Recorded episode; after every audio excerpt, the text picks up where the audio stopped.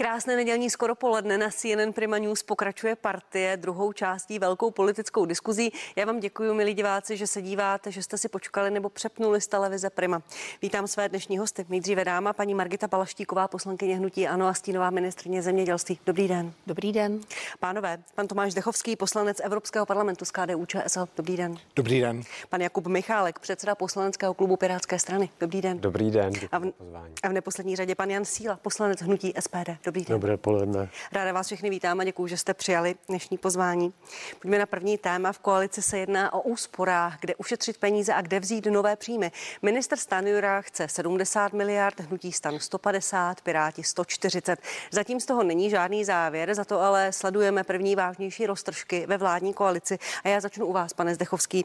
Vy jste po té diskuzi veřejné o změnách v DPH nařkl Piráty, že ty úniky mají na svědomí oni. Máte proto nějaké důkazy, protože to vaše oznámení bylo poměrně závažné. Já jsem to řekl úplně na rovinu. Já nesnáším, když z vlády unikají jakýkoliv dokumenty. Všichni ministři dostali ty dokumenty, dostali v zalepené obálce a každý ministr ty dokumenty nešly elektronicky a ty dokumenty byly předány jednomu konkurenčnímu médii a z informačního zdroje, který já mám, tak bylo mi řečeno, že to bylo tak, jak jsem to popsal. Vy jste prostě stoprocentně přesvědčení, že ten únik toho, já jsem, té tabulky, toho propočtu, toho návrhu mají na svědomí Pirát. Já jsem stoprocentně přesvědčený ten, že ten zdroj, který mi to řekl, by mi to neřekl, eh, neřekl, pokud by to nebyla pravda. Pane Michalku, vynášejí Piráti interní dokumenty do médií? Eh, já myslím, že tohle je úplně absurdní debata a za mnou, když přijdou novináři, tak většinou řeknou, podívejte se, takhle to my máme už poskládaný a dostali jsme to od všech ostatních koaličních stran. Takže já si myslím, že eh, měli bychom kriticky hodnotit to, co dostáváme z různých zdrojů a měli bychom se soustředit na to, co je důležité pro občany. Že občany nezajímá úplně tak, jako co kde, která koaliční strana zmínila nebo co probírala s novinářem a tak dále. A ty zajímá dopad těch změn, které budou mít. Já si myslím, že pokud jde o tu komunikaci, tak v té komunikaci bychom měli mluvit k lidem tak, aby to bylo srozumitelné. To znamená v situaci, kdy se domluvíme na konkrétních změnách, tak je jasně představit a vysvětlit vysvětlit. Ne, aby se nám z té diskuze stával trochu guláš, kde každá politická strana se předhání s tou druhou, která co udělala špatně, která co navrhuje lepší a tak dále. A pak do toho samozřejmě opozice představuje svoje návrhy a ty lidi se v tom až úplně ztrácí. Takže myslím, že i určitý klid do té diskuze by byl v tomto případě na místě. To ale musíte se o to přičinit i vy politici, protože pan minister Stanjura s něčím pře- pracuje. Vy máte nějaký návrh, hnutí stan má nějaký návrh, unikají uh, nějaké zprávy do médií a poměrně závažné, protože se jedná o změny v DPH, změny v systému daní. Ještě, ať tady se vypořádáme. Ta... To bude asi nejdůležitější krok za toto volební období, skutečně ta konsolidace a vyřešení toho obrovského schodku. Dostanu, dosta, dosta, do, dostanu se k ní. Ale, miliardů. Pane Zdechovský, vy říkáte, že jste měl jeden zdroj, pokud bych se eh, chtěla být eh, opravdu jako přesná, tak řeknu, že novináři pracujeme minimálně se dvěma nezávislými na sobě zdroji. Ale vy jste také rovnou řekl a nepřímo jste vyzval Piráty, aby odešli z vlády. Řekl jste, 104 by nám stačila. Trváte na tom? Ne, já jenom říkám, dlouhodobý okopávání kotníků a přinesl jsem tady na ukázku některé tweety kolegů z, z Pirátské strany. Prostě dlouhodobě okopávání kotníků koalici prostě té koalici nepomáhá. Pokud někdo prostě v té koalici nechce být a ta koalice nebude řešit příjemné věci.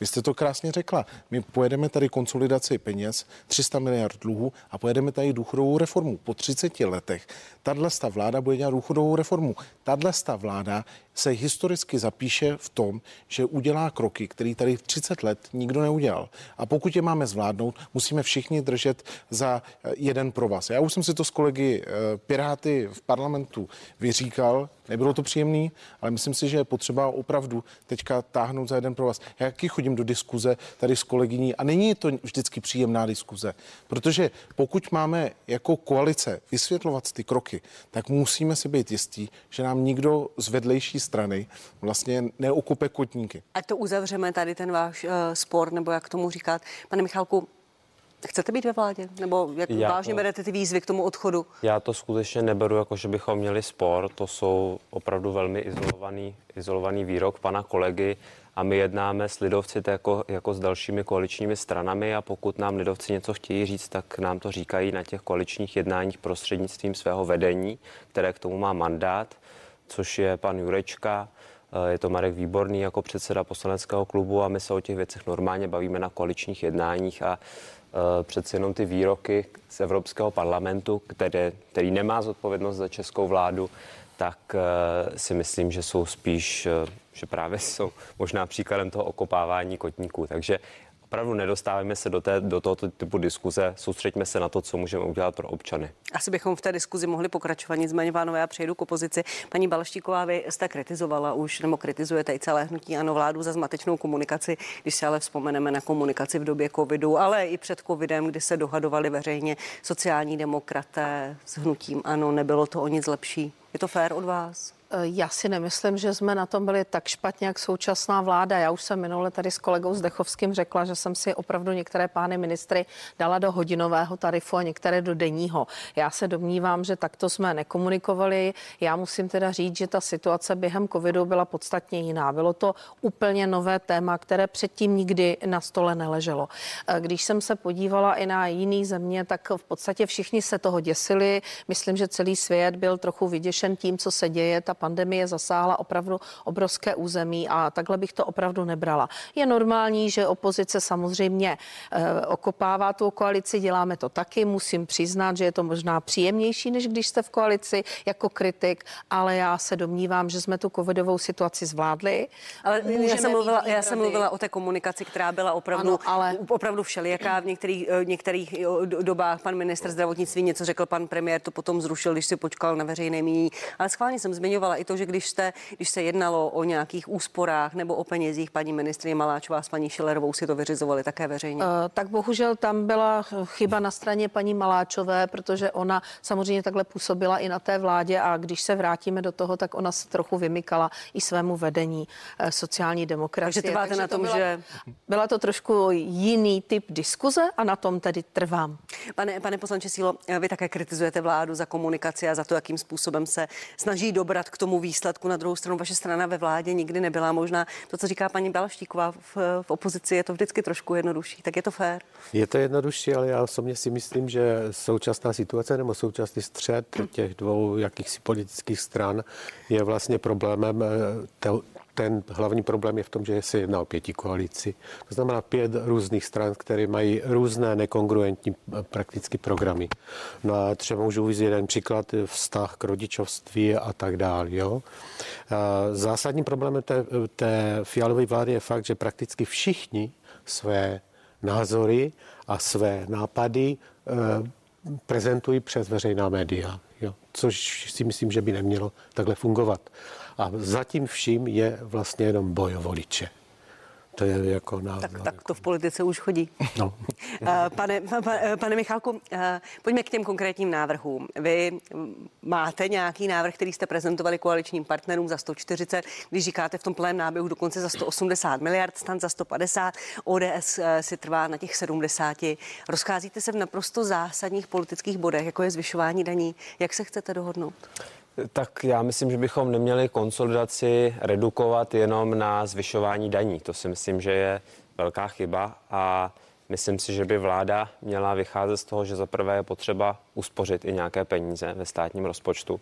Těch příkladů, o kterých se tady bavíme a na kterých vláda pracuje, je více.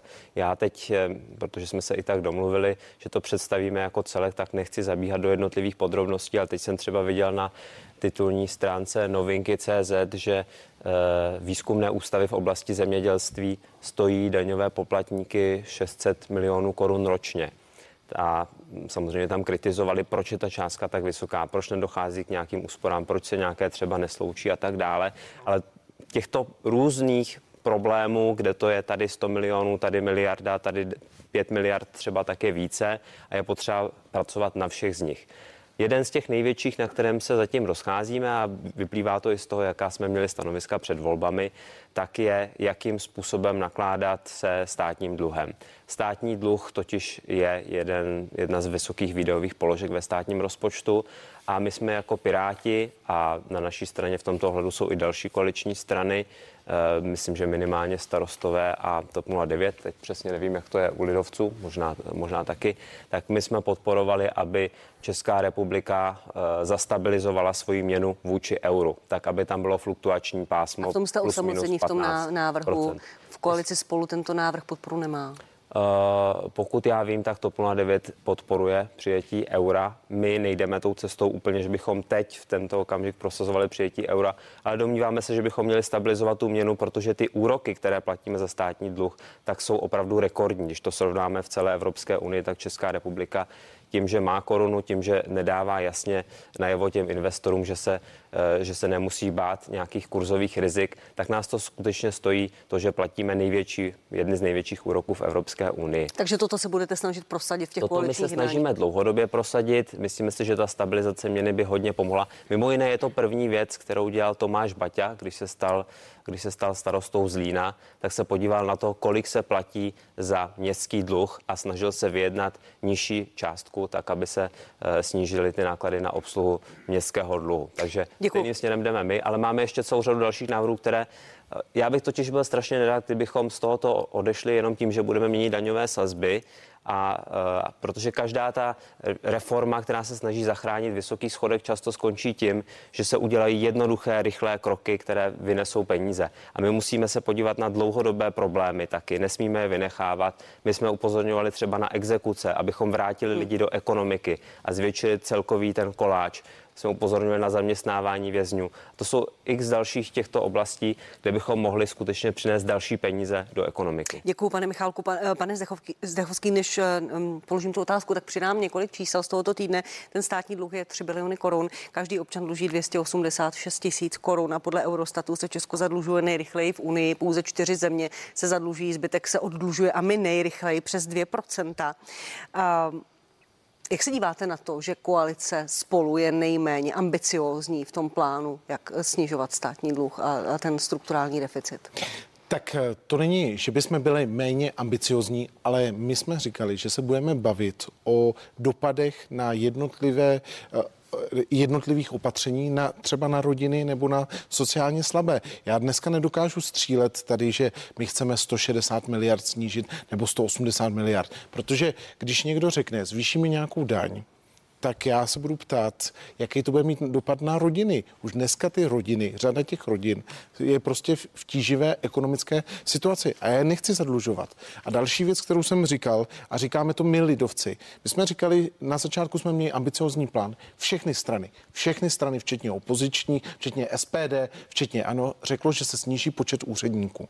Snížil se o 800 lidí, pojďme se dál bavit o snížení výdajů státu. Hovořilo se tady o digitalizaci. Lidovci dneska jenom nemluví o digitalizaci, ale třeba na ministerstvu práce a sociálních věcí můžete vidět, že Marian Jurečka postupnými kroky snižuje právě tu administrativní náročnost a celý ten, celý ten moloch vlastně toho ministerstva začíná být digitalizován a o spoustu dávek si můžete dneska po, uh, vlastně požádat přes internet. Snížení výdajů s tím koalice spolu, za kterou vy jste nekandidoval do Českého parlamentu, ale jste její reprezentant, vyhrála volby. Vy jste řekli, škrtneme 100 miliard korun. Proč to teď nejde? Čím to je? Čím si to vy vysvětlujete? Čím to vysvětlíte voličům? Uh, tak ono to půjde ono to určitě půjde a těch 100 miliard se prostě najde v tom státu. A nejsou to jenom ústavy, o kterých tady uh, mluvil kolega Michálek, ale jsou to další výdaje států. Prostě uh, tady se otevřelo, uh, otevřela pandořina skřínka ohledně některých úřadů, které mají zastoupení v, každé, uh, v každém menším městě, kde by stačil třeba nějaký checkpoint nebo nějaká, bych řekl, zjednodušená, zjednodušené místo pro přibírání nějakých žádostí. Ono to půjde ale opravdu ono to bude nepopulární a tady je potřeba, aby jsme se vždycky koukali na dvě věci. Za prvé, aby jsme k tomu měli fakt relevantní čísla studie a za druhý, aby jsme k tomu měli nějaký realistický jakoby plán. Ale půjde to. Já si myslím, že ta koalice spolu opravdu 100 miliard prostě tenhle rok uh, bude, bude uh, mít připravených, kde je škrtne. Jste velký optimista, někteří už vaši kolegové z koalice spolu, tak, eh, tak to, tento optimismus nezdílejí. Paní Balaštíková, já navážu i, i, potom i na pana sílu. Eh, strukturální deficit je zhruba 200 miliard, 220. Většinu z toho tvoří zrušení superhrubé mzdy. Když teď se eh, díváte na snahy vlády, kde ušetřit, kde peníze škrtnout, kde vzít po jednotkách, desítkách miliard, u zrušení superhrubé mzdy, u snížení daně z příjmu, byla důvodová zpráva, která slibovala, že to je na dva roky a pak se to vrátí. Pokud by dnes vláda přišla s tím, že to udělá, podpoříte ji v tom? Tak eh, záleží na to, jakým způsobem to vláda eh, předloží a jaké k tomu bude mít další jakoby nástroje. Jo, já to takhle nemohu říci, protože zatím to, co mě vláda ukazuje, tak jsou totálně nekoncepční kroky a mě tam chybí ty dopadové studie ne typu když eh, dám tuhle tu daň, snížím nebo zvýším, vyberu tolik. Já chci vidět dopad do toho rezortu, dopad na občana a také samozřejmě, když třeba tady vyberu 30 milionů, jestli někde jinde, já potom přes sociální dávky nebo přes nějakou jinou podporu nevydám třeba 40 miliard. Já nemám takové studie a třeba teď vezmu konkrétně tu poštu, to také uděláme, škrkneme tolik poboček, ale k tomu chybí ta studie toho dopadu. Jak se to vybralo, proč to tak bylo? Prostě mně přijde, že NERV vypracoval docela obsažný materiál těch úspor a teď tam pan ministr financí asi to tak jsou listuje. úspory, ale i nové příjmy. Ano, ale on tam tím tak listuje a říká si, jako jak ty největší, největší částky, kde by to vzal. A mně tedy přijde, že sahá jakoby do oblastí, kde se ti lidé mohou nejméně bránit. A pořád je to jenom, že beru někde, ale neškrkám na té své straně, neškrkám na té vládní straně. Tak teď třeba odchází pan ministr, mm, ministr školství. Já jsem čekala, že toto ministerstvo se zruší, že to přejde třeba pod ministerstvo zahraničních věcí a ono ne. A hub tam a už tam máme nového pana ministra. Takže já vidím, že vláda pořád po nás chce. Buďte ohleduplní, berte, buďte solidární, říká důchodcům, pak za mladým říká, buďte solidární k těm starším občanům, ale na sebe si prosím nesáhne. A já bych jenom pánům připomněla, že už mají pro projedeno 56% toho ročního schodku, jo. A máme konec března, to je dat k datu konec března. A vy mi řeknete, ušetříme 100 miliard, no, no já tedy nevím, jestli máte nějaký uh, kouzelný proutek a tím to způsobíte. Je, jenom ještě k superhrubé mzdě. Byl to návrh vašeho předsedy Andreje Babiše, hnutí ano. ano, podpořila to SPD, podpořila to ODS, nikoli lidovci, ani Piráti, ani hnutí stan. Nebylo to kompenzováno uh, sníženými výdaji. Mně jde o to jenom, jestli se teď vlastně nevysmíváte koalici, která se snaží zachránit státní rozpočet, kde největší strukturální deficit, ta část vznikla po vašem rozhodnutí. Ale musíme si uvědomit, v jaké době to prosím vzniklo toto to rozhodnutí. se znovu vracím k tomu slibu dva, dva eh, roky. Eh, vzniklo to před covidem, tam vůbec nebyl důvod se tohoto obávat. A já říkám jednu věc, eh, promiňte, pane promiňte, to nebylo před, promiňte, promiňte, to nebylo před covidem, byl to prosinec no, 2020, bylo to v době covidu. Ano, ale, dobře, ale ale už to bylo připraveno, bylo to připraveno v tom období a my se domníváme, že k tomu to by vůbec nedošlo. Eh, já chápu, že pan Zdechovský se bude bránit a bude kroutit hlavou a říkat, že to tak není. Nicméně to tak je a já tvrdím jednu věc. Přes zaškrcenou ekonomiku se prosím nikam nepohneme a pokud tato vláda nepochopí, že pokud nesníží cenu energií, tak jak to udělali jiné země, tak se vůbec nic nestane. Tak. Pořád bude brát drobné. Dávám prostor eh, k reakci, pane Zdechovský, ještě pan Cíla, k superhrubé mzdě. SPD to tenkrát podpořila, nebylo to kompenzováno sníženými výdaji, podle ekonomů to bylo velmi nezodpovědné. NERV to v těch návrzích doporučuje na prvním místě. Bylo to zodpovědné, když vidíte stav rozpočtu a státní dluh? No v, současnost, v současné době, kdy z pohledu dneška, samozřejmě můžeme říct, že to byla svým způsobem taková trošičku úlet, ale v té době, kdy to, kdy to, kdy to skutečně se stalo, tak musíme brát ty konsekvence, které v té době platily. Jo? Čili já si osobně myslím, že to bylo vlastně narovnání všech eh, toho problému, těch daňových problémů, které byly už jako historicky dané a ty vlády jako se snažili pořád neustále tady toho se zbavit, jo, té superhrubé mzdy a prostě narovnat, jo, tu daňovou zátěž. A když to vemte dokola kolem, tak dnešní eh, dnešní energetická krize, inflace a dnešní chudoba, která nastala, vlastně umožnila lidem, kterým se vrátili, nebo kterým jsme umožnili ty peníze vrátit do peněženek, že jakž takž přežívají. Já nevím, eh, Řík, promiňte, říkáte úlet zrušení superhrubé mzdy, nicméně v důvodové zprávě a tak toto eh, v- vláda tenkrát eh, zdůvodňovala i panu prezidentovi, který to podepsal, že to má platit dva roky, to se nikdy nestalo, platí to dál, vadí vám to? No, abych pravdu řekl, SPD není proti, eh, není pro žádné navyšování daní. Žádné. To znamená, to se týká naprosto všeho, všech daní, který, o kterých ještě dál budeme samozřejmě Čili hovořit. nic, co zvyšuje daně, nepřímé i přímé, vy ruku nezvednete. Ne.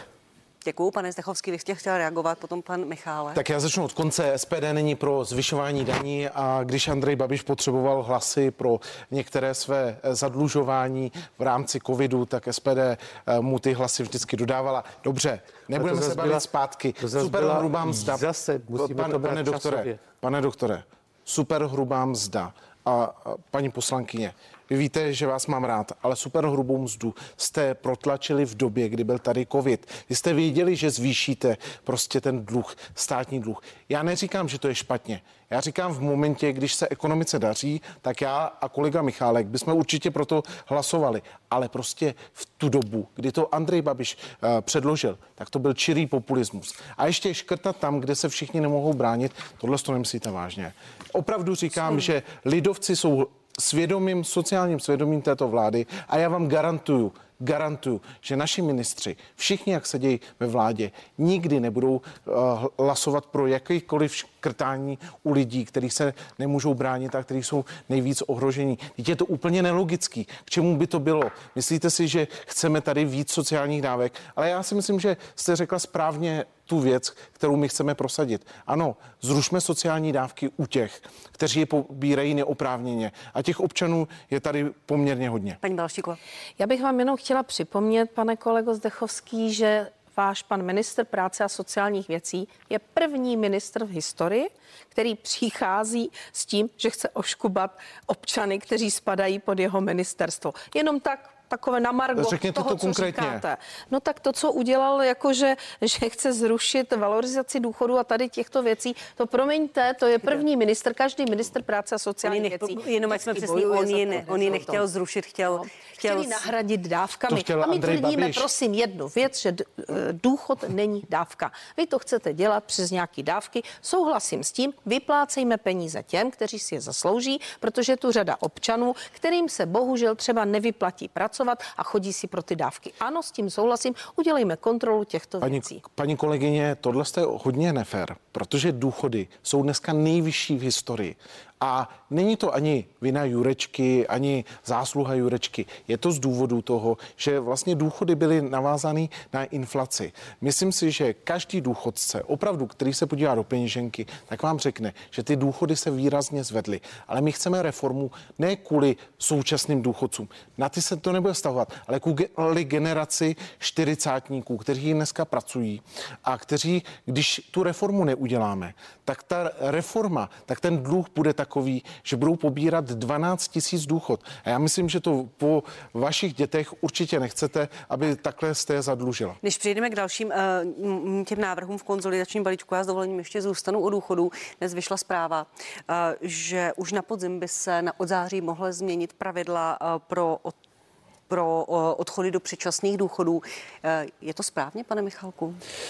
Tak... Aby to nebylo tak výhodné, neplatilo by to od ledna, ale už od září by se ta pravidla hry změnila. Já si myslím, že my se musíme dívat na ten systém důchodu i z hlediska spravedlnosti. A pokud tady máme situaci, že někdo pracuje déle, odvede do důchodového systému víc peněz a dostane eh, nižší důchod, tak samozřejmě ten člověk se cítí uh, ukřivděn a my bychom se měli snažit ten systém nastavit tak, aby byl spravedlivý v tomto ohledu. Kdo pracuje déle, kdo odvede více peněz, měl by mít vyšší důchod. V tom současném systému bohužel je vada. Ta vada vznikla tím, že jeho autoři nepomýšleli na to, že bude někdy Tak vysoká takto vysoká inflace. inflace a budou tak vysoké mimořádné valorizace. A já věřím, že pan, uh, pan vicepremiér Jurečka eh, to napraví. Probírali jsme to na koaličních jednání. Čili ano, už od září by to podle vás mělo začít. Nevím, kdy přesně to začne platit. Ještě není kompletní schoda na důchodové reformě, takže až bude kompletní schoda, tak to všechno ohlásíme najednou, aby v tom byl pořádek. Ale vy jste se ještě ptala na ty eh, daně z příjmu. Já se k ním, já se k ním Jo. dostanu, vyrovnáme se teďka jenom z důchody, Jasně. když eh, to téma se tady objevilo v takto velkém prostoru a já jsem hned od, o, u vás údajní. Pane Sílo, přísnit, pane poslanče, pravidla pro eh, předčasné odchody do důchodu? My v žádném případě proto nejsme, abychom zpřísňovali tady tyto pravidla pro odchod do důchodu. To je předčasný odchod do důchodu samozřejmě. Ale já jsem se chtěl ještě vrátit tady k tomu, k, těm, k tomu odebrání těch tisíci korun na mimořádné valorizaci u důchodců eh, do konce roku, roku letošního června, to znamená o 7 tisíc korun. Čili to je jednoznačně legálně, nebo oni ze zákona důchodci na to měli právo a současná vláda jim ty peníze odebrala. 7 tisíc korun.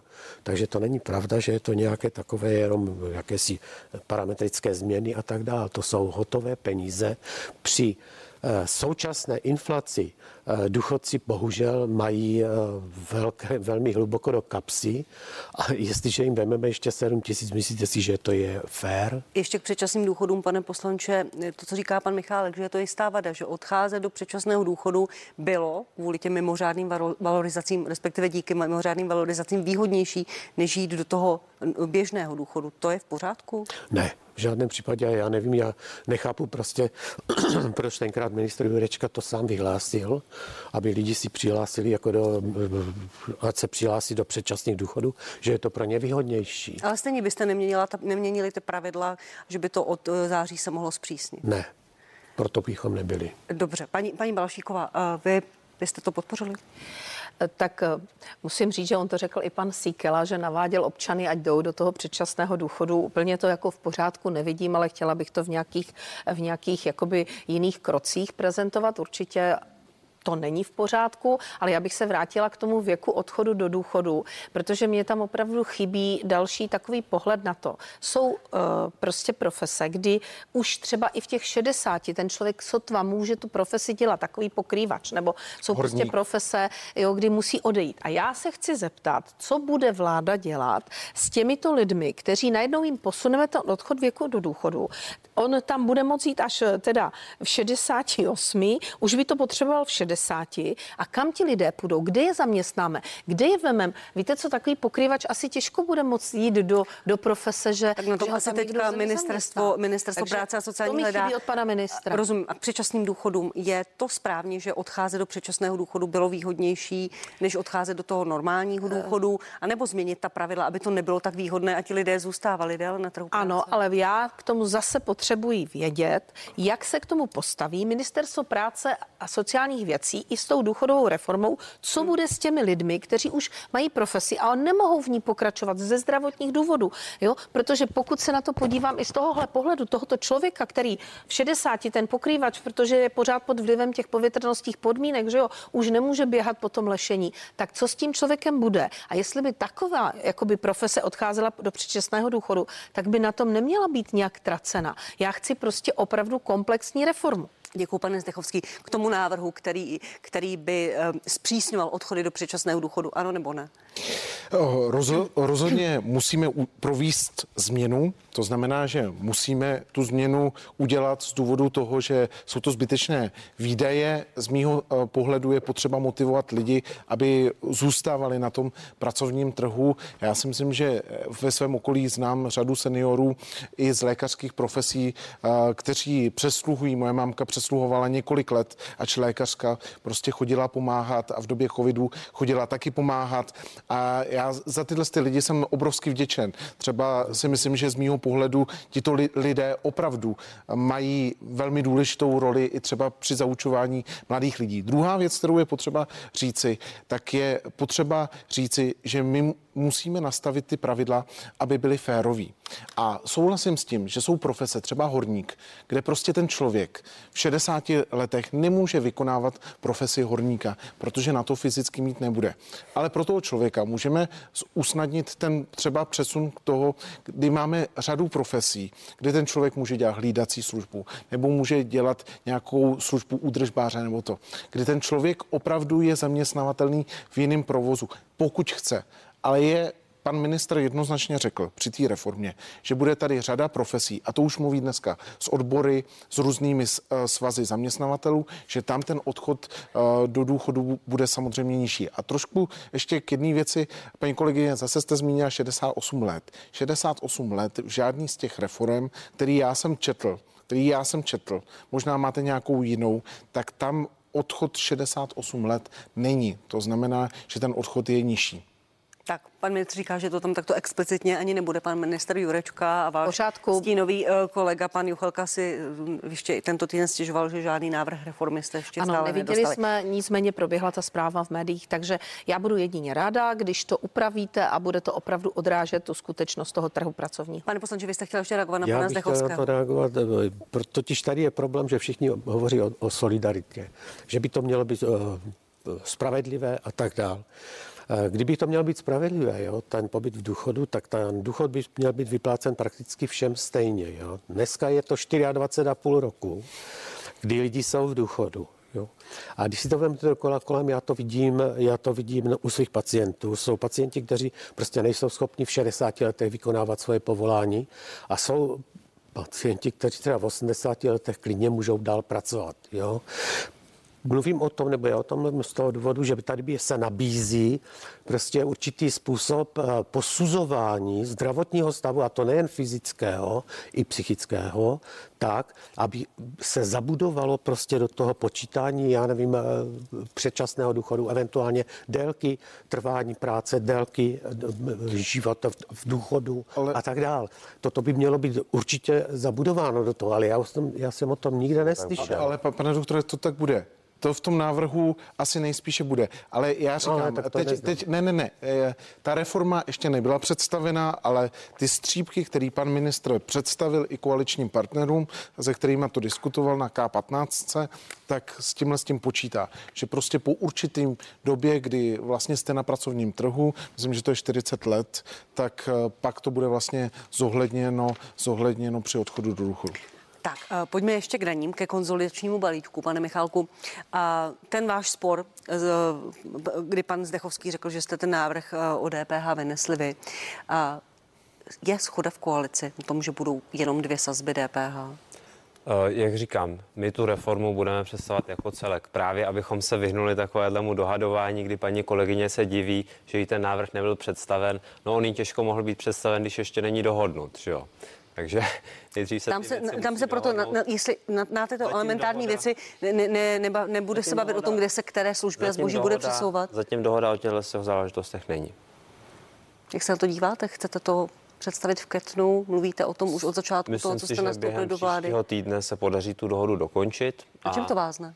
Uh, nevázne to na ničem, no, vázne, respektive to jednání je složité, protože protože ta materie je složitá. My musíme vybrat, jak řekl pan předseda Stanjura, minimálně 70 miliard korun, na tom se shodneme. Některé strany by navrhovaly ambicioznější návrhy, ale minimálně by to mělo být 70 miliard korun. Část toho musí být úspory, což samozřejmě musí dopadnout i na jednotlivá ministerstva a musí se na tom podílet i ti jednotliví ministři. Takže není to tak, že by ministr práce a sociální věcí ve všem musel bránit výdaje toho ministerstva. Naopak, ministr této vlády musí bránit program této vlády. To znamená hledat i úspory ve svém rezortu a bude to možná znamenat, že prostě v různých eh, rezortech některé záležitosti, některé, některé služby se omezí. Bavíme se o tom, že by se třeba snížil počet finančních úřadů, tak aby nebyly aby jich nebylo tolik, aby se to nějakým způsobem skoncentrovalo. To samozřejmě přinese taky úspory. Takže pro nás jako pro Piráty, a řeknu to, s čím my jsme šli do toho jednání, protože to jsou veřejné, eh, veřejné informace, měli jsme to v programu, je problém zvyšovat zdanění práce. Už dneska to zdanění práce, když tomu připočteme i sociální odvody, tak je eh, na vyšší úrovni, když to porovnáme s vyspělými státy OECD. Takže my bychom opravdu chtěli eh, když už zvyšovat zdanění práce, tak opravdu jenom velmi pro úzké skupiny, například formou toho solidárního příspěvku, který dneska se platí u více jak čtyřnásobku průměrné mzdy. Tehdy, jak se udělala ta reforma, jak pro ní hlasovalo ANO, ODS a SPD, tak my jsme jí vytýkali ne to, že dochází ke snížení daní z práce. To bylo z našeho pohledu správně. Ale problém byl, že to bylo nerovnoměrně. Že u těch lidí, kteří brali 140 tisíc, tak ti ušetřili 7 tisíc měsíčně na daních a ti, kteří brali průměrnou mzdu, tak ty ušetřili asi tisícovku. Takže šetřilo se, respektive ty úspory byly směřované k těm nejvíce vysokopříjmovým skupinám, kde to nedávalo moc smysl, aby se stát připravoval o příjmy do státního rozpočtu, které teď konc horko těžko uh, bude získávat z různých jiných zdrojů, včetně toho, že bude probíhat revize sazeb daní z přidané hodnoty. Pane Zdechovský, eh, v koalici spolu se eh, rozcházíte v názorech na to, kde, kde a jak šetřit nebo kde brát peníze. Lidovci jsou v rozporu s, s ODS. Co je pro vás? Vás nějaký ten bod, za který byste nešel, nebo naopak uh, budete chtít vidět v tom, v tom celkovém balíku? My chceme vidět u všech návrhů, které byly představeny dopadové studie. A o tom jsme se tady shodli s kolegyní opravdu. My chceme vidět, aby jsme jednou stranou vlastně nenavýšili nějakou daň a druhou stranou to eh, nedorovnávali sociálníma dávkama. Teď tohle je nesmysl. A u toho zrušení superhrubé mzdy, zrušení superhrubé mzdy v principu je dobře je dobře. A to ale bylo ne, zároveň ne, snížení daně z příjmu. Ano, ale nedá se to províst v momentě, když máte rekordní schodek státního rozpočtu a nedá se to provést jako izolovaný bod. Musí to být součástí celé daňové reformy a navázání na to dalších věce. Progresivní zdra, zdanění práce, že bohatý platí do toho systému víc. To je dobře, tomu se přece bohatý člověk nebrání. To už v nějaké formě je, je v našem daňovém je, systému. Je, je, ale když tam uděláme větší progresy, tak já z diskuze s lidmi, kteří jsou vys, vysoce příjmoví, tak oni se toho nebrání. Oni jsou... A projde, projde to přes ODS? To je otázka. A já si myslím, že musíme si tyhle ty otázky prostě v té koalici otevřeně na, na jednáních, ze kterého nebudou pouštěny informace, vyjasnit. A ještě mi řekněte, je to veřejná informace, pan minister Stanjura se pozitivně vyjádřil na snížení, zrušení dotací pro firmy. Má to vaši podporu, pane Michalku? Obecně ano. Obecně se domnívám, že ta míra dotací je v těch různých segmentech. Když se podíváme tady na zástupce nutí ano, tak Agrofert má pořád poměrně rekordní dotace, tak myslím si, že by bylo na místě opravdu se za, za, zabývat tím, abychom šetřili v těchto oblastech, protože dotujeme dotujeme firmy, které to nepotřebují. Ty firmy potom vykáží na konci roku 2 miliardy korun hmm. zisk. A když se podíváme, že dostanou 2,5 miliardy korun na dotacích, tak si říkáme, proč dostávají tak obrovské dotace. Takže je to na stole při těch jednáních, v těch vašich uh, návrzích? Není to ta nejdůležitější věc, si myslím. Ale je to věc za dost peněz. Na, na Ale je to, jak říkám, abychom ušetřili ty částky, o kterých se tady bavíme, abychom skutečně přinesli občanům razantní snížení zadlužování nebo tempa zadlužování státu, tak se musíme dívat na všechny oblasti. Ve všech oblastech musí proběhnout audit těch výdajů. Já bohužel teda si myslím, že nebudeme schopni předložit ke každé jednotlivé změně nějakou dopadovou studii, protože ten záběr je opravdu obrovský a vycházíme z toho, že pokud ministerstvo nebo ministr má na starosti nějakou oblast, tak už víceméně vědí, jak to v té oblasti vypadá a budeme, budeme pravděpodobně schopni to vysvětlit eh, na jednáních, důvodové zprávy a tak dále, ale že by to byla super dopadová studie, to se úplně, myslím, že se nestihne, ale to, s čím se naprosto souhlasím, je, že by měly existovat eh, a měly by být transparentně opozici představeny eh, dopady na jednotlivé skupiny. To znamená suma sumárum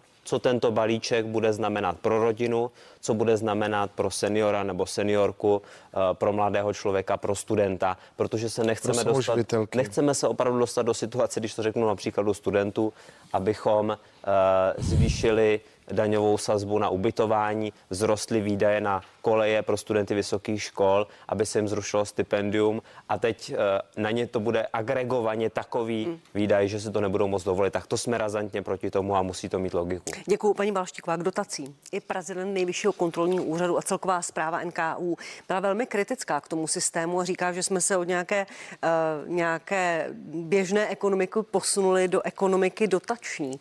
Není čas s tím něco dělat, než dotovat firmy, které buď na, na, na, v, tom, v tom trhu nemají co dělat, nebo jim prostě jenom dotovat zisk? Já jsem tu zprávu NKU četla. Eh, Ono tak jak obecně, jak to řekl pan kolega Michálek, to nejde říct. Prosím vás, to já jsem čekala, kdy s tím zase vyrokuje, to je, mně to už přijde humorné.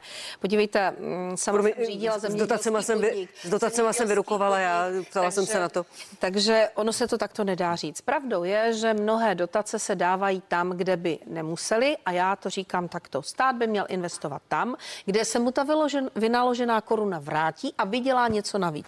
Bohužel některé dotační tituly eh, sponzorují firmy, které nepadnou na ústa zítra, ale až pozítří. A to je špatně. Stát by měl být ten správný hospodář. Na celkový ten systém, tam je velký prostor pro, pro do, dohady, podívejte. netransparentnost, korupci. Eh, Podívejte, tak teď se veznu, já jsem specialista na zemědělství, tak se podívejme do té zprávy NKU o zemědělství. Tam byla nejmenší chybovost. To je zajímavé, nejmenší. Takže to, co říká kolega Michálek, který já musím opravdu oponovat, protože v zemědělství to se napravilo už tehdy teda za pana ministra Jurečky, se to změnilo, začalo to vyplácet eh, eh, ZIF, jo, začalo se to dělat jiným způsobem, takže tam byla velká náprava v těchto věcech. pardon. Ale i v tom zemědělství... Budete reagovat? Pardon. Ale i v tom zemědělství, prosím vás, eh, tak vy říkáte, že nebudeme eh, dávat peníze třeba úspěšným firmám, ale ta dotace je v podstatě na to, aby se vyrovnaly ty ceny v vůči EU. My si musíme uvědomit, že pokud bychom tady nešli dotační politikou, musíme to na celém EU zrušit. A já se totiž zrovna za to zemědělství a potravinářství domnívám, že pokud by to tak bylo a nebyla tam ta skrytá nedovolená podpora, kterou ty země jiné mají a naši zemědělci a potravináři nemají, tak český zemědělec a potravinář bude na tom trhu králem.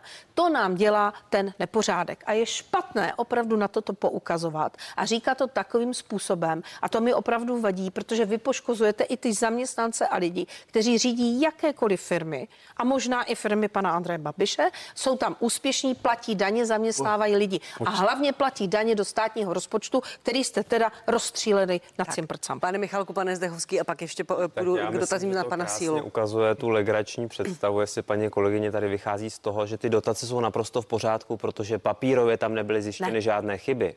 No takhle jste to tady řekla. Nebyly tam zjištěny žádné chyby. NKU poukázal na to, že je tam nejmenší chybovost. Ale to se tady bavíme opravdu o byrokratických kritériích. My se musíme podívat na to, jestli ty dotace jako celek dávají smysl, jestli má smysl v České republice podporovat a dotovat ty největší agrokomplexy. A já o tom něco maličko vím, protože jsem předseda dozorčí rady právě toho státního zemědělského intervenčního fondu, o kterém jsem mluvila. Agrofertu. Takže zemědělského intervenčního Jo, jo, fondu, jo. takže já dostávám sjetiny toho, kolik dostávají ty největší agrokomplexy, kolik dostávají na dotací. To jsou miliardové částky ročně, které platíme ze státního rozpočtu, z evropských peněz právě pro ty největší agrokomplexy. Takže dát do toho i trochu nějakou logiku, protože ti velcí mají samozřejmě výhodnější postavení. Já nemám nic proti úspěšným firmám, já jsem rád, že jsou některé firmy úspěšné, to je dobře, ale co si budeme nalhávat. V minulém volebním období to hodně fungovalo tak, že když byl premiér, současně eh, skutečný majitel Agrofertu, tak tam byl obrovský střed zájmu. To je mimochodem věc, kterou my jsme vyřešili. Už nadále eh, ve vztahu k těm dotacím, které tam byly vypláceny nelegálně, se vedou všechna řízení a ty dotace se budou zpátky vracet, tak jak to mělo být podle zákona. Tak uvidíme, co s tím uděláte v tom konzolidačním balíčku.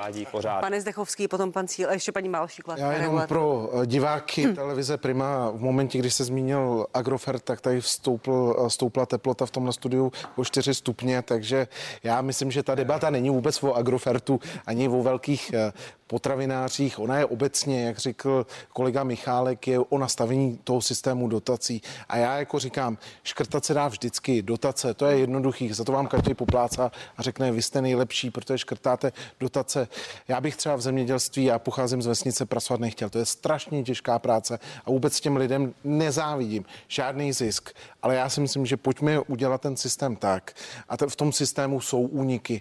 A nej, není to jenom o chybovosti, je to o tom, že ten systém dlouhodobě třeba generuje právě podporu těch neúspěšných podniků, který vy jste tady zmiňovala. Eh, Paní Balšíková, vy jste chtěla ještě reagovat? Já bych vám chtěla, pane kolego Michalku, poděkovat za tu vaši odpověď, protože tou jste mi ukázal, že ne, že do toho trochu vidíte, ale že tomu vůbec nerozumíte. Tak Promiňte, pokud někdo nehájí zájem mi, prosím. Tak, tak něčemu nerozumí. Buďte tak laskav, chovejte se slušně a neskákejte mi do řeči. Já jsem starší a nedělám. Akorát Buďte je tady urážíte, víte? Ne, Takže neurážím vás, protože Já vám podívejte, taky neříkám, že tomu nerozumíte. tak buďte tak hodný, mlčte, když hovořím. Já jsem taky mlčela. Takže prosím vás, takhle jednoznačně, jak jste to řekl, to je velká neúcta vůči všem firmám, středním, velkým, malým, které čerpají dotace. Takto se na to opravdu, opravdu nemůžeme dívat. A jestliže se na to díváme takto, já jsem na rozdíl od vás řídila společnosti. Nevím, jestli vy jste někdy takhle pracoval v tom, na tom trhu práce, ale já jsem za svá chybná rozhodnutí, vážený pane kolego, ručila veškerým svým majetkem. A věřte mi, že jsem jich udělala minimálně. Možná, kdybyste ručil někdy svým majetkem, tak byste mluvil úplně jinak, protože byste se díval na tu zodpovědnost taky tou vážností, že když uděláte chybu, tak v té firmě zítra nebudete. Problém je, že můžeme tady dělat jako politici chyby a stále tady jsme a můžeme je vrstvit a platí je občané a možná i firmy. tak to jo. je ten problém. Ale takhle, jak to opravdu vyříkáte, je smutné a poškozujete slušné firmy, všechny. Tady se nevím, komu se zvedla teplota, mě rozhodně ne, mě je tady docela zima. ve studiu, a já ve studiu. nebudu, prosím vás, já jsem nikdy nebyla zaměstnance Agrofertu, ale já tady hájím všechny pracující a schopné lidi. Tak, to Tak je pane Michalko, ať vypořádáme tento váš, váš duel, prosím už krátkou reakci. Pojďme se podívat na konkrétní chybu, za kterou nikdo nenese odpovědnost. Vaše ministrině financí pět dnů před minulými volbami vydala dluhopisy republiky uh, za 40 miliard korun a byly protiinflační, to znamená, že stát každému tomu střadateli průměrná výše uh, 600 tisíc korun, jeden střadatel, zaručil, že mu bude platit úrok ve výši inflace. To jsou tyto vaše dluhopisy stály Českou republiku 5 miliard korun. Nad rámec toho, kdyby si to Česká republika půjčila u jiných institucí. Takže vaše paní Šilerová 5 miliard korun přinesla jen, jenom pět dní před volbama. Tohle je její vstup do státního schodku. 5 miliard to je konkrétní chyba a nějaké obecné řečičky o tom, kdo kdy řídil jakou firmu, to opravdu není věc, kterou tohleto můžete zakrýt. Tak děkuji. Selhání, za Děkuji. který nikdo nenese odpovědnost. Pane poslanče, eh, to téma se objevilo v debatě. Minister Stanjura připustil, že by mohly být seškrtány dotace v rámci toho úsporného balíčku. Mělo by to vaši podporu SPD? Určitě, já si osobně myslím, že dotační politika jako taková je ve skrze špatná, protože narušuje, jak jste to myslím vyřekla, eh, ten systém z tržního na dotační ekonomický model u nás. Znamená, To jsem citovala ze zprávy NKU. Ta, ta, já jsem tu zprávu NKU taky četl a tam jednoznačně stojí, kolik tam je opravdu dotací pro dotace, jo, a poukazuje na to NKU, že by se to mělo s tím něco dělat. Čili SPD je jednoznačně proti dotačním jakýchsi politice a mělo by se skutečně dotace používat jenom na, ve smyslu státního a veřejného zájmu, jo, a privátní jakési subjekty, notabene ty, které vydělávají těžké peníze, dotovat podle mého názoru není dobré. Děkuji vám za vaše názory. Já- na to téma lehce navážu, protože se chci bavit o, o drahých potravinách. A, pane Zdechovský, my už jsme se o tom bavili v té naší velké debatě ve Štrasburku. Jak vám je, když jdete do obchodu tady v Čechách, ve Francii, eh, v Belgii a to zboží je tam levnější, a to nezmiňuji, Německo, Polsko, Rakousko. Co dělá Česko špatně? Tak v Belgii zase tak výrazně levnější zboží nenajdete, ba naopak v Belgii jsou potraviny poměrně no, zdrahý, ale jde o kvalitu těch potravin, které jsou výrazně Ale ve Francii jsou ty věci levnější, v Francii Německu. Ano, ale jsou zastropovaný. Ale já jsem třeba teďka byl na Slovensku a na Slovensku jedno vajíčko, tam je zastropovaný na Na 9 deset. korunách. Takže v České republice včera, když jsem byl nakupovat, tak eh, jsem kupoval vajíčko za 3,50. To vám gratuluju, já jsem v obchodě nenašla levnější než za 6,70. No výborně, výborně. A já když jsem to kritizoval na Velikonoce, že v Polsku mají za čtyři, tak všichni říkali, koukejte, kolik je akcí. Myslím, že bylo včera v akci. Ale to není důležitý. Tady se udělala mezi rezortní uh, komise. Opozice se nám smála, když jsme se začali tady koukat na ceny nafty a benzínu, protože ty ceny byly samozřejmě tady rafinériama a pak samozřejmě obchodníkama uměle navyšovány. Když jsme udělali kontrolu, najednou ceny šly dolů a dneska je nafta i benzín jeden z nejlevnějších v Evropě. Dneska tady pan ministr vytvořil nějakou mezirezortní uh, komisi, která se zabývá drahýma potravinama. Cena másla ušla dolů, cena vajec ušla částečně dolů. Pevně věřím, že bude základní potraviny a tam říkám, pojďme i s opozicí najít nějakou spol- společnou míru toho, udělat tlak především na obchodníky, který si prostě na válce a na té krizi mastí tady svoje kapsy. Kdy to zafunguje, pane, pane europoslanče? Já si myslím, že to je v řádu, v řádu týdnů a měsíců. Pan ministr, ono se mu tady opravdu nasazovala panu ministrovi Nekulovi psí hlava za to, že on uh, otevřel to téma. Já myslím, že na to jde dobře a já myslím, že když bude takhle pokračovat, tak ty ceny budou výrazně dolů. Bavil jsem se o tom s členy České národní banky, ty říkají, že opravdu i v létě zafunguje právě to, že bude dostatek potravin, přijde sem eh, čerstvé zboží a myslím si, že výrazným způsobem by mohly i v létě ty ceny buď, buď to stagnovat nebo jít dolů. Bude to stačit, paní, paní Balaštíková, paní Stínová ministrině zemědělství? To... Bude to stačit? Vypořádá se s tím trh pomocí toho tlaku, který je vyvíjený eh, v těch kontrolách? Ten s tím se ten trh nevypořádá. To, že se nám některé ceny potravin v létě e, sníží, to je normální, protože to je sezónnost. Budou tady dozrávat samozřejmě ovoce, zelenina, takže to půjde sezónností dolů, to nemá vůbec vliv, to, to, co říká tady kolega. Já jsem ráda, že pan minister tu mezirezortní skupinu udělal, ale samozřejmě jsem k tomu skeptická, protože jsem se celých těch bývalých 8 let zabývala zákonem o významné tržní síle a jediná cesta je přes zákon o cenách, který by se měl otevřít a řešit. Já neříkám stropovat, já neříkám tyhle ty, ale prostě upravit. Eh, mrzí mě, že se dovolilo, aby se řetězce v naší zemi chovaly jinak než v těch svých. To je jedna věc. Druhá věc je, že skutečně oni si tady z toho udělali Klondike, udělali a není na ně metr. To, co chce pan ministr, to se prokáže eh, ne v týdnech, ale to se prokáže nejdříve za několik měsíců, pane kolego, a ono prokázat kartelovou dohodu mezi řetězci, to bude velmi složité. Eh, prostě to si dva pánové mohou sednout do kafe a pokud to někdo z nich nenahlásí na úvoz, tak tohle to nikdy, ne, nikdy prostě ne. Promiňte, a vy tu, vy tu chybu a vy, vy, vy to největší bohatnutí vidíte opravdu jen na straně těch řetězců? Tak podívejte se.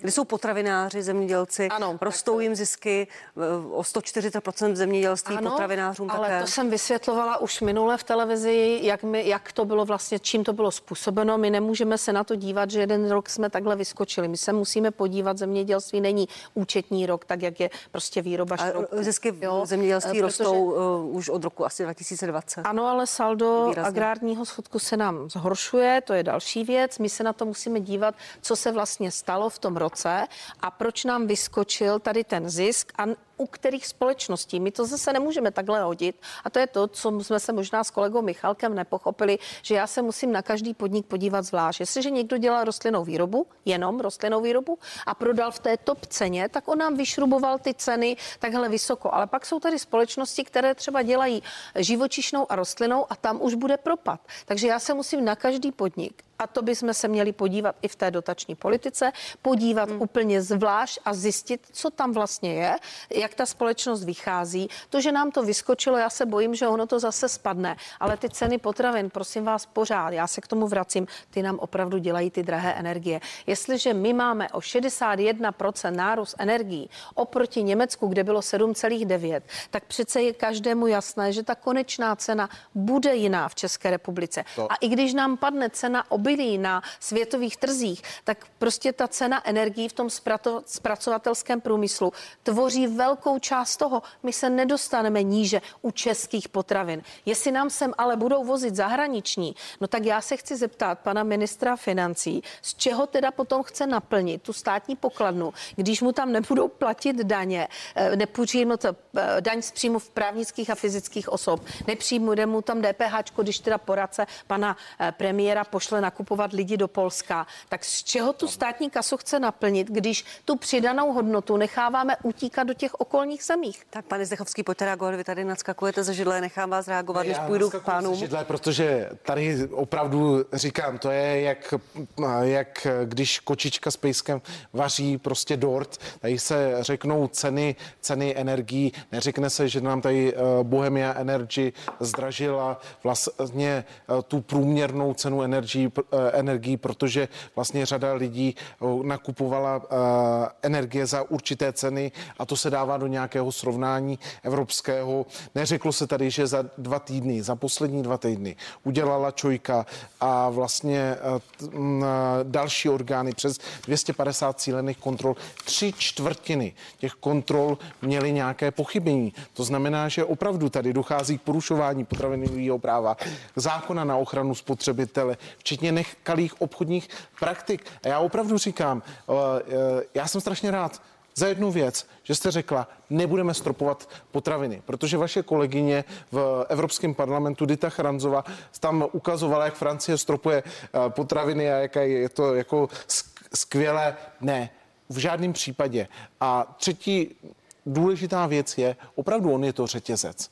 No, řetězec vždycky začínáte někde a končíte někde. Musíte se kouknout na celý ten řetězec a snažit se tam prostě domluvit, domluvit hm. se všemi těmi hráčemi na tom poli. A když uh, mluvíme o potravinách, tak já říkám, pana Babiše nebudu dneska tady zmiňovat, ale no, mo, mo, ne, ne, ne, mo, mohl by on začít uh, si zamíst u sebe před vlastním. Je, jenom poznámka ve Francii, to nezastropovala vláda, ale po nějaké dohodě a tlaku na obchodní řetězce oni k tomu přistoupili sami. Pane poslanče Stílo, bude to stačit to, co uh, ten, ten režim, co nastolilo ministerstvo zemědělství, kontroly, tlak? Přijde, to, přijde zlevnění a dočkáme se levnějšího jídla? Já jsem o tom dost přemýšlel, v čem je problém.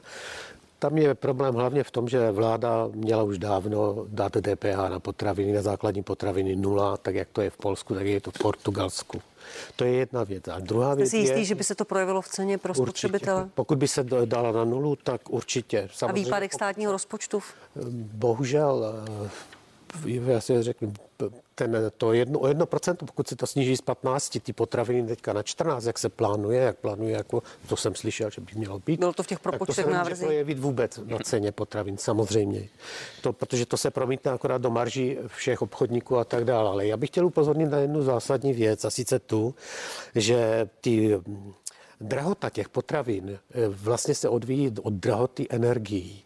A když vezmu to kola kolem, tak eh, Evropská unie nařídila, že postupně bude zvyšovat ceny eh, emisních povolenek tak, že v roce 2025 bude už eh, jedna megawatt hodina minus 6 eur stát uhelné elektrárny. To znamená, co k čemu dojde? Dojde k tomu, že ty uhelné elektrárny začnou postupně eh, mm, přestanou vyrábět elektřinu. To znamená, bude nedostatek energie, to znamená, zas půjde nahoru inflace, zas půjdou ceny nahoru potravin a tak dále. Čili, Čili vidíte tu cestu v, v, v energiích a v... Tady je důležitý prostě ty energie řešit to jako primární a od toho se odvíjí naprosto cena všeho, i potravin. Děkuji, eh, pane Michalku. Bude stačit to, co nastolilo ministerstvo zemědělství? Dočkáme se levnějších potravin? Já myslím, že to je jenom jedno, eh, jedno z opatření a opravdu my jdeme cestou toho trhu, protože se ukazuje v Maďarsku a v dalších zemích, že ty socialistické nápady jako něco zastropovat nebo předepisovat, jak má trh fungovat, úplně dobře nefungují. Já souhlasím s tím, že drahé energie mají vliv na ceny potravin, to je evidentní. Musíme si říct, co je příčinou drahých cen energií, že to mohlo být lepší, kdybychom nebyli historicky tak závisí na Rusku. My jako Piráti jsme byli proti závislosti na Rusku. Bohužel tehdy se to nedomyslelo a dovážel se plyn, využívalo se toho, že to byla prostě levná cesta. Ale pokud jde o ty ceny potravin, myslím si, a tady souhlasím s kolegy, co zaznělo, že bychom se měli zamyslet, a Piráti to říkají, nad nastavením daně z přidané hodnoty, protože když to srovnáme skutečně s okolními státy, tak v Polsku, vlastně ve všech okolních státech že Německo, Rakousko a tak dále, všichni mají nižší eh, daň z přidané hodnoty třeba na zeleninu a ovoce, když vezmu ty úplně základní potraviny. To už prosazujete delší dobu. Takže to my prosazujeme delší dobu přesně tak. Zelenina a ovoce není možné, abychom to měli prostě takhle obrovsky znevýhodněno uh, i vůči, uh, vůči okolním státům, aby se jezdilo nakupovat do Polska, aby to bylo normální. A já věřím, že vláda, uh, když o tom diskutujeme, připravujeme Eh, připravujeme ten komplexní balíček, který bude zahrnovat i celou řadu dalších změn v oblasti třeba daně z přidané hodnoty. Eh, samozřejmě musíme to nastavit současně tak, aby to nebylo výpadek státního rozpočtu, takže někde se přidá, někde se, eh, někde se ubere, ale musí to být nastaveno koncepčně. Historicky tam proběhly změny v důsledku covidu, protože se přesunuly eh, určité věci do jiných sazeb jako kompenzace za eh, snížené tržby.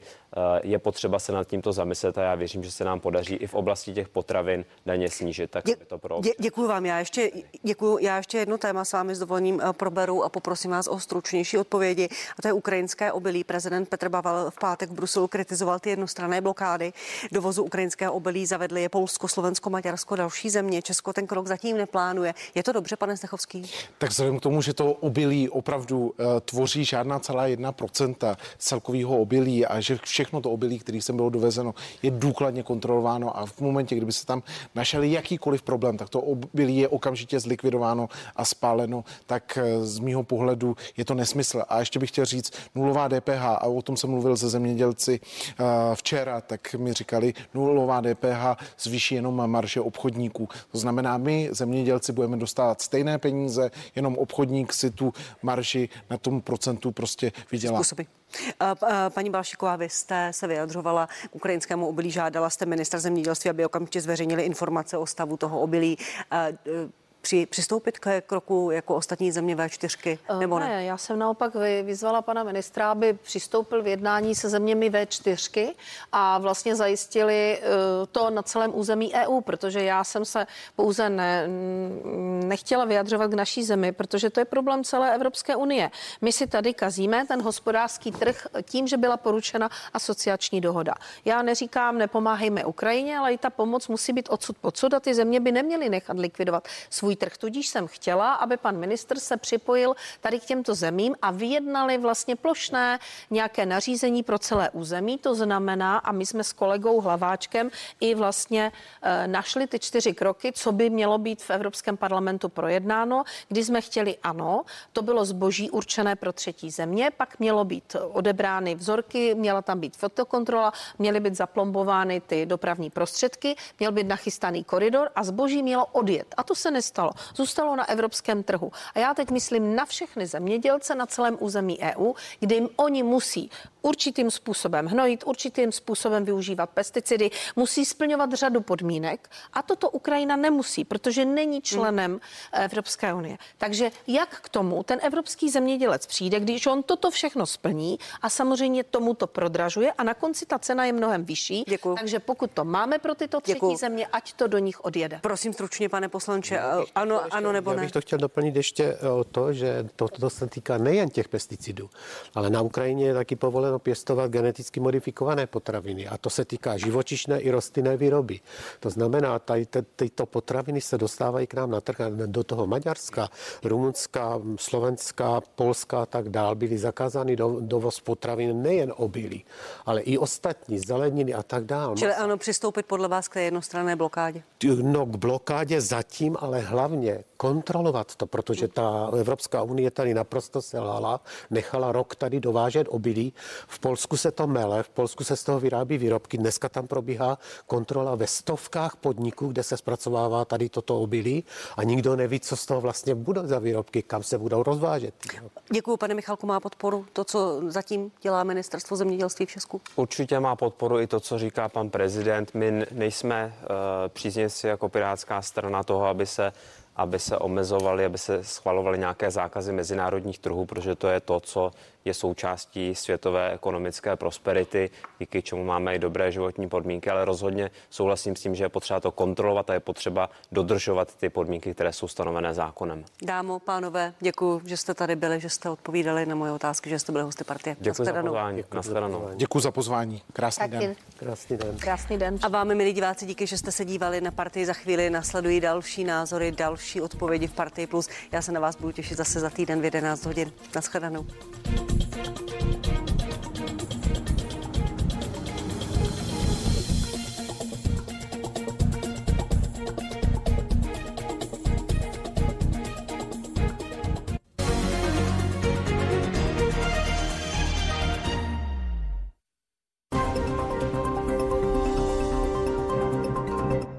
Seznamte se s Janou a Martinou. Jana se snažila řešit tvrdou kůži chodidel škrábáním kůže, zatímco Martina použila ponožky Parasoftin. Po týdnu má Jana stále problémy s patami a Martina díky aplikaci Parasoftin může vyrazit ven. Exfoliační ponožky Parasoftin při zrohovatělé pokožce chodidel. Parasoftin pro hladká a jemná chodidla. Žádejte v lékárnách. Molsmart se mít vyplatí. Tak si ho také pořiďte, ale nejdřív mrkněte na tuhle skvělou nabídku. Produkty Kercher, se kterými se připravíte včas na sezónu, nyní za skvělé ceny. Nakupujte víc s dopravou zdarma na mol.cz. Juhu! Vaše zdraví je stejně jedinečné jako váš život. Podívejte se třeba na Edu. Bere život s humorem, ale chce mít jistotu ve chvíli, kdy se problémy kupí jako na běžícím pásu. S naším životním pojištěním tomu snadno předejde. Navíc může mít lékařskou péči vždy na dosah a za aktivní život celou řadu odměn. Svůj životní standard si tak udrží i v případě nemoci či úrazu. Generali Česká. S námi v tom nejste sami. Hej, kapitáne! Víš, že do dobrot podle mě patří jen to dobré? Proto pro škrobotnici nebylo v Lipánkovi nikdy místo. Želatína, ta v Lipánkovi nemá co dělat. U dusík ať si šlehá někde jinde. A Xantanka ať se dělá hustou u někoho jiného. Lipánek bez dusíku, škrobu, želatíny a xantanu. Lipánek. Poctivý a dobrý. Sbírej kódy, soutěž s pohádkami a vyhraj parádní ceny. Více na lipánek.cz Ahoj, mám tu pěknýho parťáka, takový kluk do nepohody. Klidně se umaže, terén mu svědčí, nestěžuje si. Co vy, taky byste takovýho chtěli? V úterý se v Eurojackpotu hraje o dva Defendry. Stačí vsadit plný tiket a jste ve hře.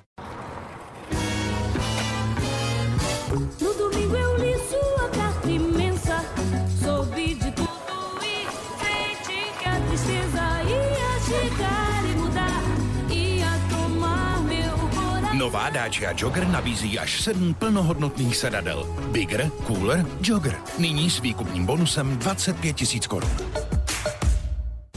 Přijďte si pro pět jistot Dacia. Více na dacia.cz. Datártu právě nabíjíme slevy.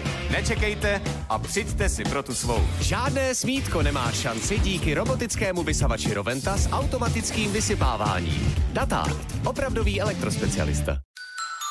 Z letáků lékáren Dr. Max vybíráme Milgama N. Bolest zad se dá léčit, nejen potlačovat. Nyní za 569 korun.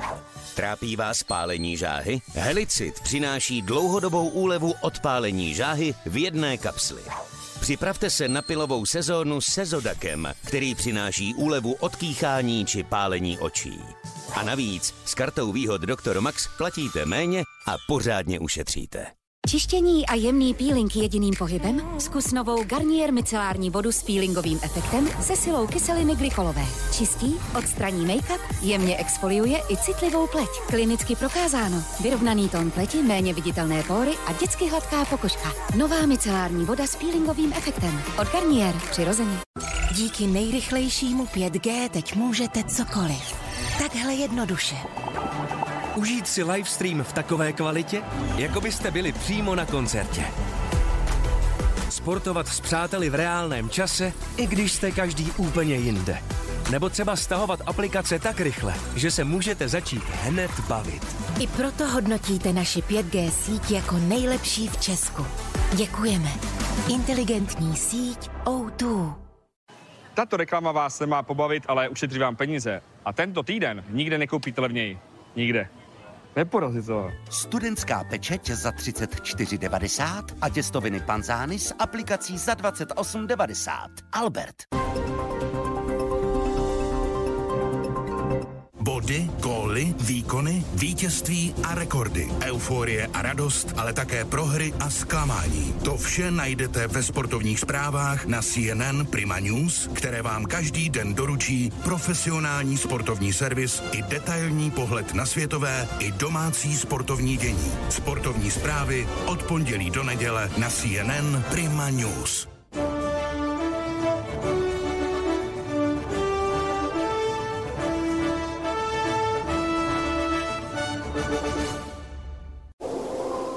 Je fascinující, co poroste ve tvé zahradě, pokud ji necháš být. Protože tam, kde nic neděláš, může vzniknout cokoliv. Nech to na přírodě.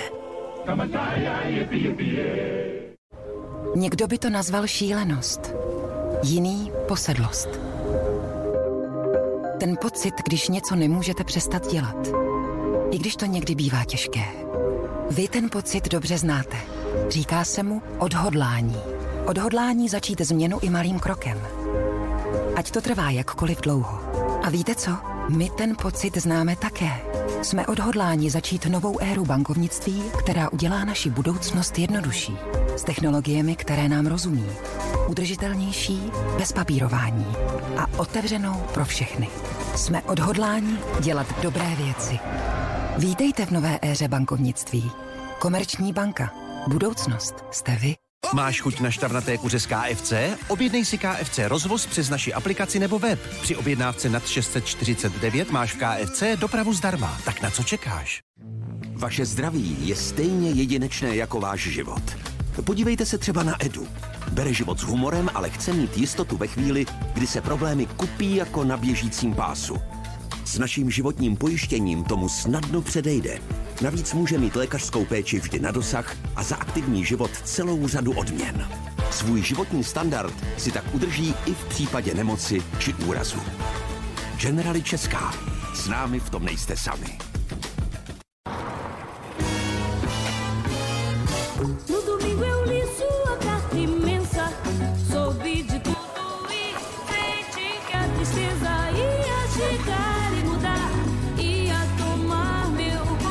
Nová Dacia Jogger nabízí až sedm plnohodnotných sedadel. Bigger, Cooler, Jogger. Nyní s výkupním bonusem 25 tisíc korun. Přijďte si pro pět jistot Dacia. Více na dacia.cz. Když si užíváte se svými nejbližšími, jsme s vámi. Škodu rychle zaplatíme nebo opravíme. Pojistěte se u našich poradců nebo navštivte Allianz.cz. Již 30 let s vámi. Allianz. Nová Eleta Explore. Objevte přes 50 horkých a ledových nápojů díky technologii pro studenou pěnu a cold brew. Nová Eleta Explore. Perfetto. DeLonghi. Perfetto od zrnka pošálek. Pod našimi křídly najdete front pro antiparazitární žvíkací tablety pro psy za 699 korun, Escinteva k léčbě křečových žil za 199 korun a Magne B6 Forte s akcí 2 plus 1 za 249 korun. Ušetřete za doplatek na recept s kartou Benu Plus u více než 3000 vybraných léků na předpis. Benu, vaše zdraví si bereme na starost. Zažij atmosféru American Soul v KFC na vlastní kůži s našimi whisky barbecue Grandr a Kentucky Gold Grandr. American Soul. Pouze nyní v KFC. Ahoj, mám tu pěknýho parťáka, takový kluk do nepohody. Klidně se umaže, terén mu svědčí, nestěžuje si. Co vy, taky byste takovýho chtěli? V úterý se v Eurojackpotu hraje o dva Defendry. Stačí vsadit plný tiket a jste ve hře. Do outletových obchodů v Pop Airport dorazily nové kolekce Jaro-léto. Rozjaří vás více než 200 značek za outletové ceny. Tak si přijďte nakoupit super výhodně. Otočíme váš pohled na nakupování a zábavu. Pop Airport.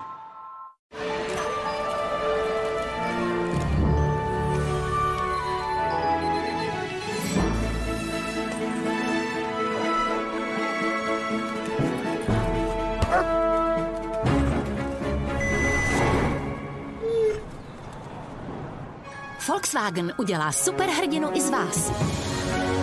Nyní s výhodným úrokem od 3,9% a servisem na 5 let zdarma. Volkswagen. Datártu právě nabíjíme slevy. Nečekejte a přijďte si pro tu svou. Žádné smítko nemá šanci díky robotickému vysavači Roventa s automatickým vysypáváním. Datár, opravdový elektrospecialista.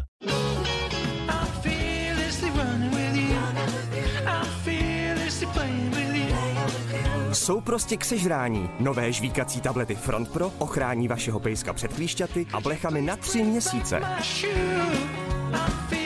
Nové Front Pro. Koupíte v lékárnách a jejich e-shopech. Mafa. Um. U by vám rozumíme. Přijďte si k nám pro Mafl, Flexu nebo Pantok. Začíná týden značkových slev. Je to místo, kde si já vždycky nakoupím něco k jídlu. A nejen to. Od pondělí si přijďte do Lidlu pro Hellmann's majonézu či tatarskou omáčku za 69,90. Smetany to Giga Natur za 39,90. A velkopopovického kozla 11 za 13,90. Jednoduše Lidl.